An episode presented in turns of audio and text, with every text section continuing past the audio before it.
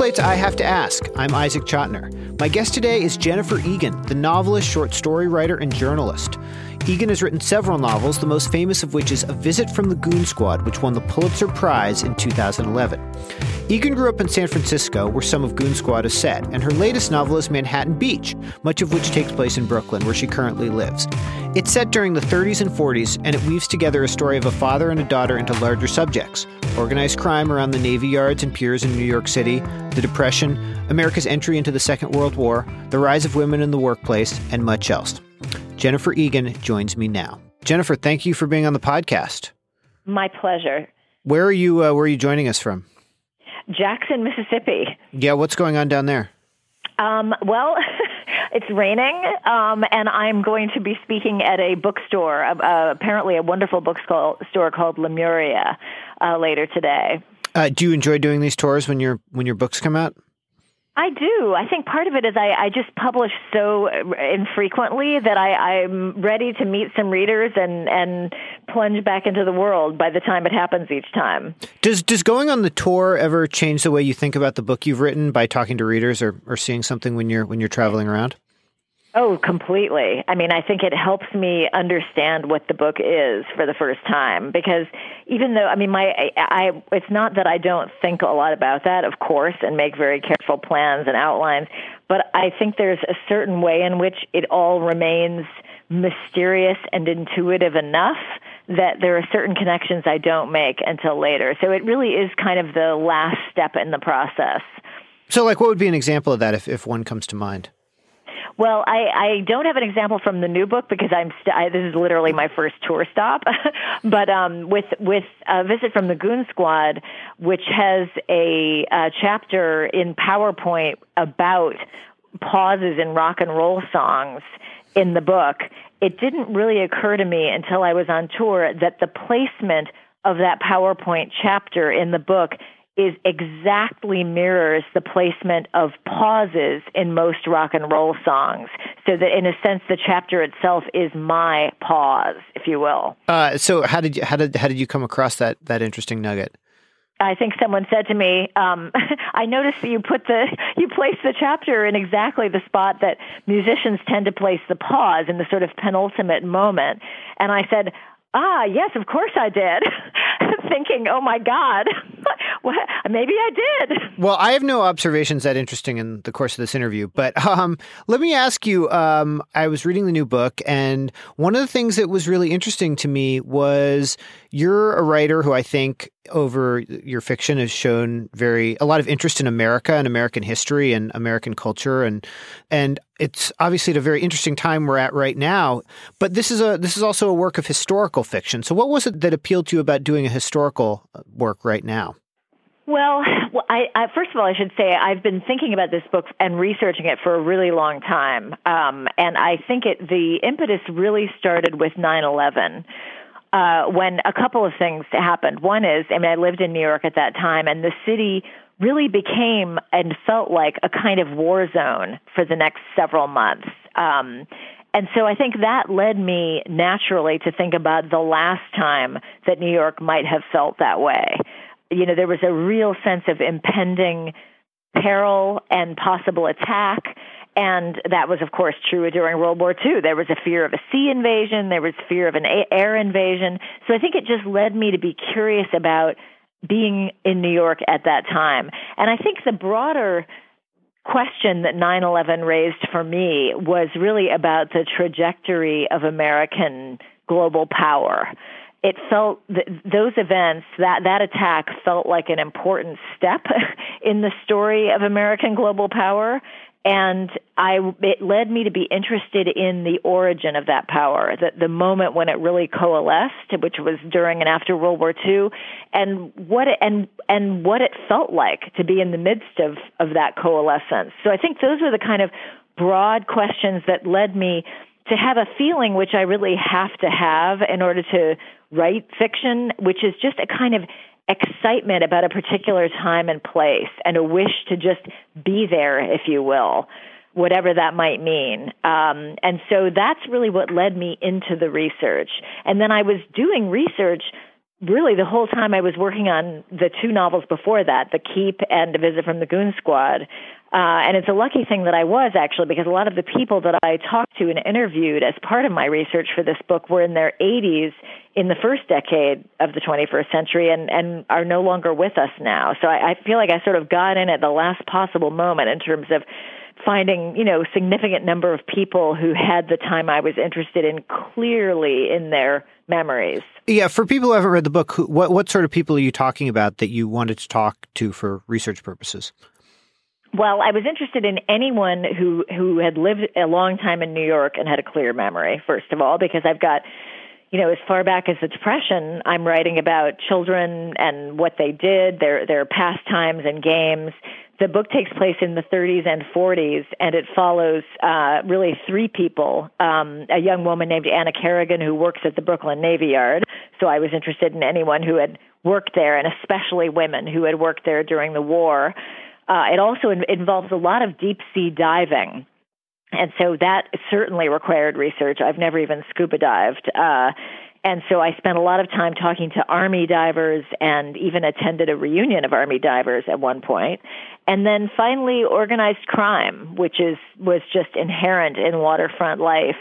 Um, and I, I, I sadly don't have any um, ancient ancient gangsters I could find. Yeah, I was going to say I was hoping were. for I was hoping for something there, um, no, but no gangsters that you hung around with.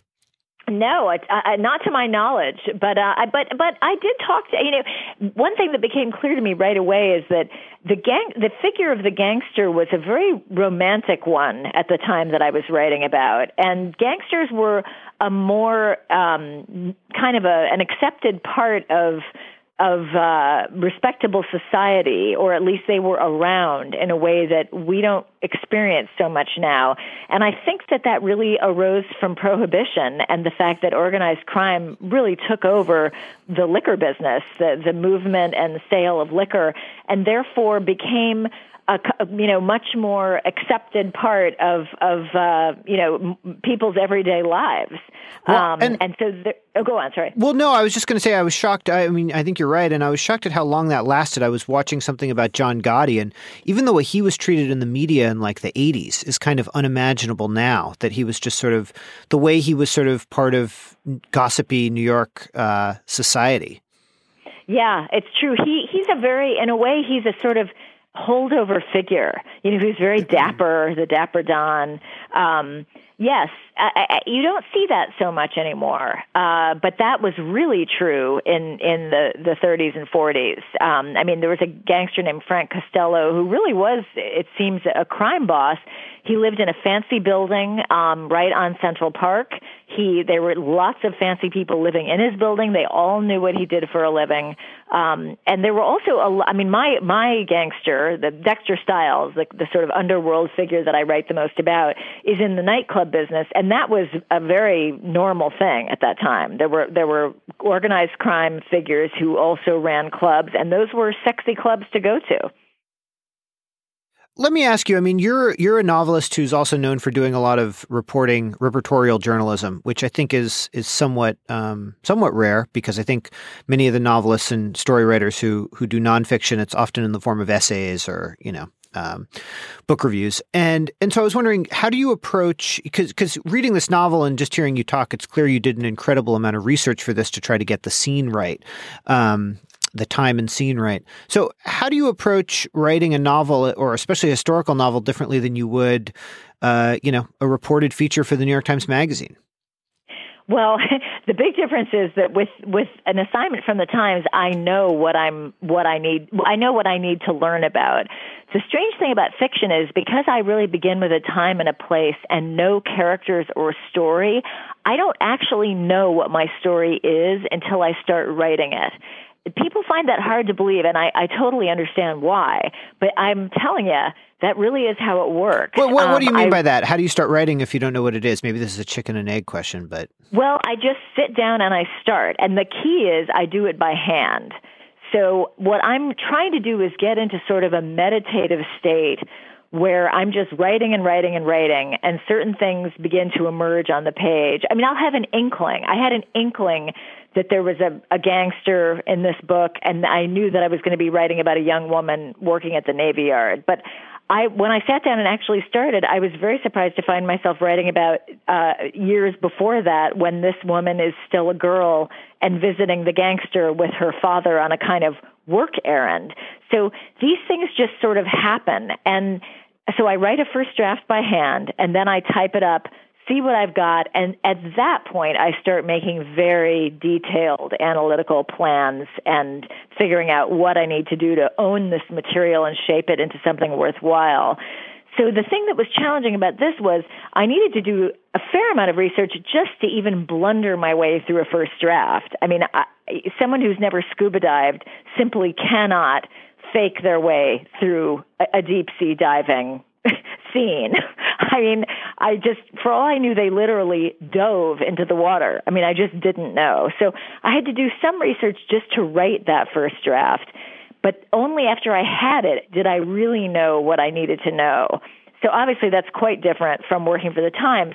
This, the similarity though is just the way that I approached the research itself, which is, you know, archival, um, with, with a, an emphasis on, on imbibing as much data and and just hard fact as possible but then in human beings are the are the ones who animate everything. I mean, I, I would I, I find again and again, no matter how much reading I do, I can't really bring it to life without without talking to people who either experience that particular thing or know a lot about it.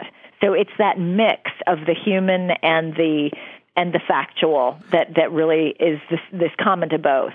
Do you, do you ever think there's a danger for novelists in sort of amassing too much detail and that they're, you know, the a work of fiction can feel uh, sort of laden with, with facts and figures and technical technical, you know, uh, if you're writing about science or something. I mean, do, do, is that something that, that you ever worry about or that's in your mind? Of course, absolutely. Now, I may not have completely nailed that. as I'm reading some reviews, I'm like, hmm, maybe I did leave a little too much in. Um, I, I have new sympathy for how that happens because there's a way in which one true. It's not so. It's not that one wants to show off. It's that at least for me, I I really fell in love with the research that I was doing for this. I, I was blinded by love in a way, and and it, it, the metaphor really holds because it, I, I feel like it becomes very hard to judge what is too much because to me everything became fascinating. Now that being said, I, I cut reams, um, I, especially about the, the the parts at sea. Um, but you know it is it can be a difficult call to make and and one has to rely a lot on editors and and others to help because there is this this absolute kind of besotted feeling that starts to happen about att- attaining fluency in an area about which I knew nothing before.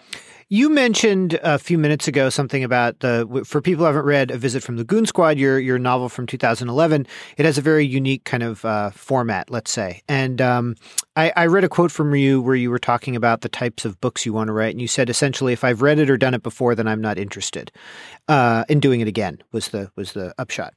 And so, can, can you talk about why writing in, in sort of different formats and styles is so important to keeping your interest as a writer?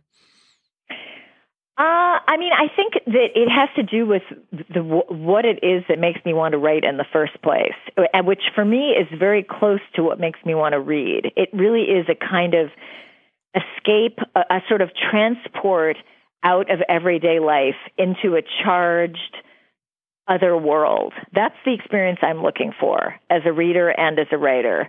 And certainly that's what I want to provide for readers for me, it's very hard to achieve that experience if I feel like what I'm writing about overlaps with my own life. So what that means is that I, I have a very hard time writing about characters that are like me, and I cannot write about people I know. They, they just it doesn't work out. And believe me, my friends and family are pretty relieved about that. Um, but you know, so so for me, that is the motivation. Now it comes with a weakness. I, I wish I were better at writing about. I, I wish I were even capable of writing about myself or people I know. And as you pointed out, I don't really write essays and or God forbid memoirs because I'm just not very good at it. I, I don't feel an excitement as I do it. I, I feel kind of dullness settle over me. So well, you, that's that's what I'm trying to avoid. When you say that you don't write people you know, do, are, are, you sort of saying that you don't write about you know your your kids or your husband, or are you saying you don't write about the types of people that you spend your time with? I never. I, I think it's it's not exactly. Well, certainly it's neither of those. But I think that it it's more that I I can't imagine using a, a the personality or sort of the the identity even masked of someone I knew and importing it into a book that that would I would I couldn't do it. I actually don't think I would be capable of it. So all of the people I encounter in my work are are people I've never met before, which is kind of fun. Um, I love it. So that that is it. Really is just I'm looking for the excitement that makes me able to and motivated to do what I love to do. You took a bit of a shot at memoir writing, which is fine. But every time I read something about you, uh, you always uh, you always uh, snicker at uh, at the idea of writing a memoir. What is it about writing a memoir that that you find distasteful? Well, it, it's just you know it, it, it basically is saying here's the here's the thing I least like to do while I'm writing, and now I'm going to do just that for a whole book. it just sounds like a nightmare. That being said, I think I ultimately will try to write a memoir, and part of the reason for that is that while researching Manhattan Beach and reading a lot of oral history and and personal reminiscences and and even correspondence, I came to really appreciate the value of someone just making sure to try to tell their story in whatever way while they're still here to do it. Uh, I, I just felt so grateful to the people who made sure they did that because I, as the you know the the researcher at a later point, was was hanging on those recollections and those little memories and details of a life when when I was doing research, uh, not quite your level of uh, diving research, but re- some research for this interview, I uh, I was thinking about that because you you said something that I thought was interesting, which is that people view their own lives as not real, but they view other people's lives as real. Which I wasn't sure if I agreed with, but was an interesting way of, of phrasing it, and, and does seem like a challenge if you think that and you're you're trying to write a memoir. Well, I think it's funny. I, I I think I maybe I may have misspoken in that moment. I think I tend to think of other people's lives as real and my life as not real. But I think some people may feel exactly the opposite. It may be one of those many interesting ways you can divide people. I You're you not know, a solipsist. That's good. That's good. Well, it's it, no, but I have the opposite problem sometimes. Although it works well as a journalist, where I feel like I I dissolve easily, whatever that means. I, I forget that I'm there eh, or who I am easily, and in a certain way, I want to. So I guess it's just one of those funny things. Uh, I, I want to disappear into another world. And I think for some people, their own lives are, are, are kind of the anchor around which they can organize their creative experience. It's just it's just a question of what gets you to do the thing we're all trying to do. What's the, what's what's the most interesting aspect of your life that people would be interested in reading about? I don't know. I mean, I, I guess you know when I think, okay, what what do I have to tell to future generations? I guess you know, be I, in a way my experience as a New Yorker over this period, and and actually another aspect that I think about a lot as a fiction writer is just the changes in technology that I've witnessed in my lifetime. I think that is certainly the the well let's hope I don't become a witness to World War III or you know the inundation of, of of you know America with seawater. So we're I'm hoping I don't get I don't see either of those things. Or both. I think lifetime. both is a good possibility too. Yeah. but assuming that I don't, I think the thing that I think about a lot is the fact that from the time I mean I just turned 55, from the time I was born until the time I went to college at 18. I had not witnessed a single telecommunications development. it was still the case that if you made a phone call, either the phone rang and rang and rang, or someone answered it, or you got a busy signal. That's how it was when I was born, and that's how it was when I went to college. If you think about 18 years of stasis like that, I, I mean, I don't think we're ever going to see that again.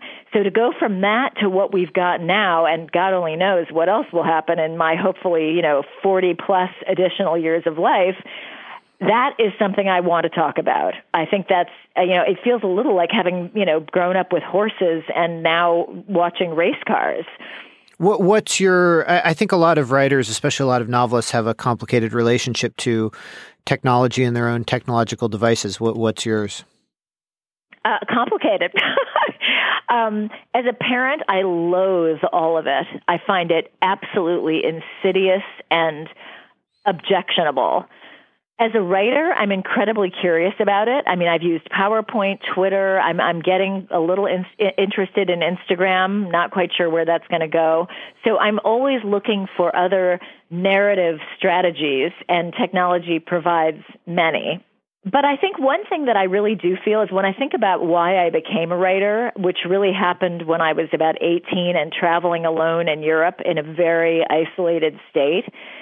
I think one thing that I really worry about is just that isolation is is almost impossible to achieve for a lot of people anymore. Now, in a way, that's wonderful. Isolation can be incredibly painful, and I love the thought that that people don't feel as alone because of technology. But I also think it can be very hard to figure out who you are or what you want unless you experience some isolation. And so I, I wonder about about what what kind of difference that change will make, if any. What kind of d- difference? Uh, people not being isolated, you mean? People not necessarily um, experiencing solitude in in the way that we used to do you need the certain amount of solitude when you're when you're i mean obviously when you're writing out things in long form i assume you do but when you're in a period where you're most creative do you do you need solitude i'm i am an introvert so yes very much so i i like quiet um i like solitude a lot i i'm certainly um kind of drawn into lots of screen related busy work. I mean, it happens, you know, it's easy to forget that a lot of what we do online is engage with products that are designed by psychologists to keep us coming back as much as possible. It's really important to remember that. they don't want us to go away because that's how they make their money. And it's very, very hard. So I, I am grateful that I write fiction by hand because I don't actually have to have a machine involved in that process. Um, that's just good luck, though. I have to use computers all the time, and I'm I find it you know I can get very fragmented. Um, at the same time, you know, it, doing research with the internet is a lot easier than doing it without the inter- internet because I've done both. You know, I had historical aspects in my first novel, and I spent a lot of time in the, you know, physically in the library and schlepping back and forth. So there's, there's, there, as with any development, there are good things and then there are detriments. You had you obviously in the past had a personal relationship with Steve Jobs, who I think is seen as kind of the symbol of, in many ways, the symbol of the ways in which technology is changing. And I was just wondering, without having to go into a previous personal relationship, does it does it complicate your feelings about technology that you're clearly thinking about these things in your work, and and you knew one of the people who's so closely associated with the changes in our society?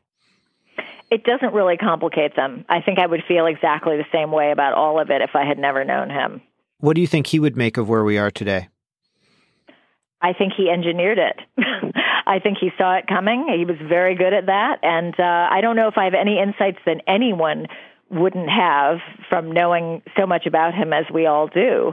This is this is what he saw coming. We're we're not beyond his vision at all. Uh, you mentioned at the beginning of the interview about thinking about 9-11 and, and kind of a spark for thinking about American power. Um, what do you think about 9-11 when you think back on it now? How have your how have your feelings about the event and the era it ushered in changed in hindsight? That's a great question. Uh, I mean, I think when I, when it happened, uh, it was I was in a strange position because I was j- just that week publishing my novel "Look at Me," which had in it a terrorist who fantasizes about blowing up the World Trade Center. And what I the reason I was was writing. I hope the FBI that, paid you a visit. By the way, I just want to. Well, I had already paid them a visit. That's how I came up with the character. um, you know, I, so in a way, at that during the course of that book, which was, you know, I was writing in the years prior, I was thinking a lot about how American power and American culture had created a lot of hatred. That's ex- explicitly what I was writing about, and why I had I, why I ended up writing about a, a person like that terrorist. Um, I write about I write from his point of view in the novel. That would be terrorist. So when 9/11 happened, I thought wow, you know, it really is true. People really are angry. Look at this.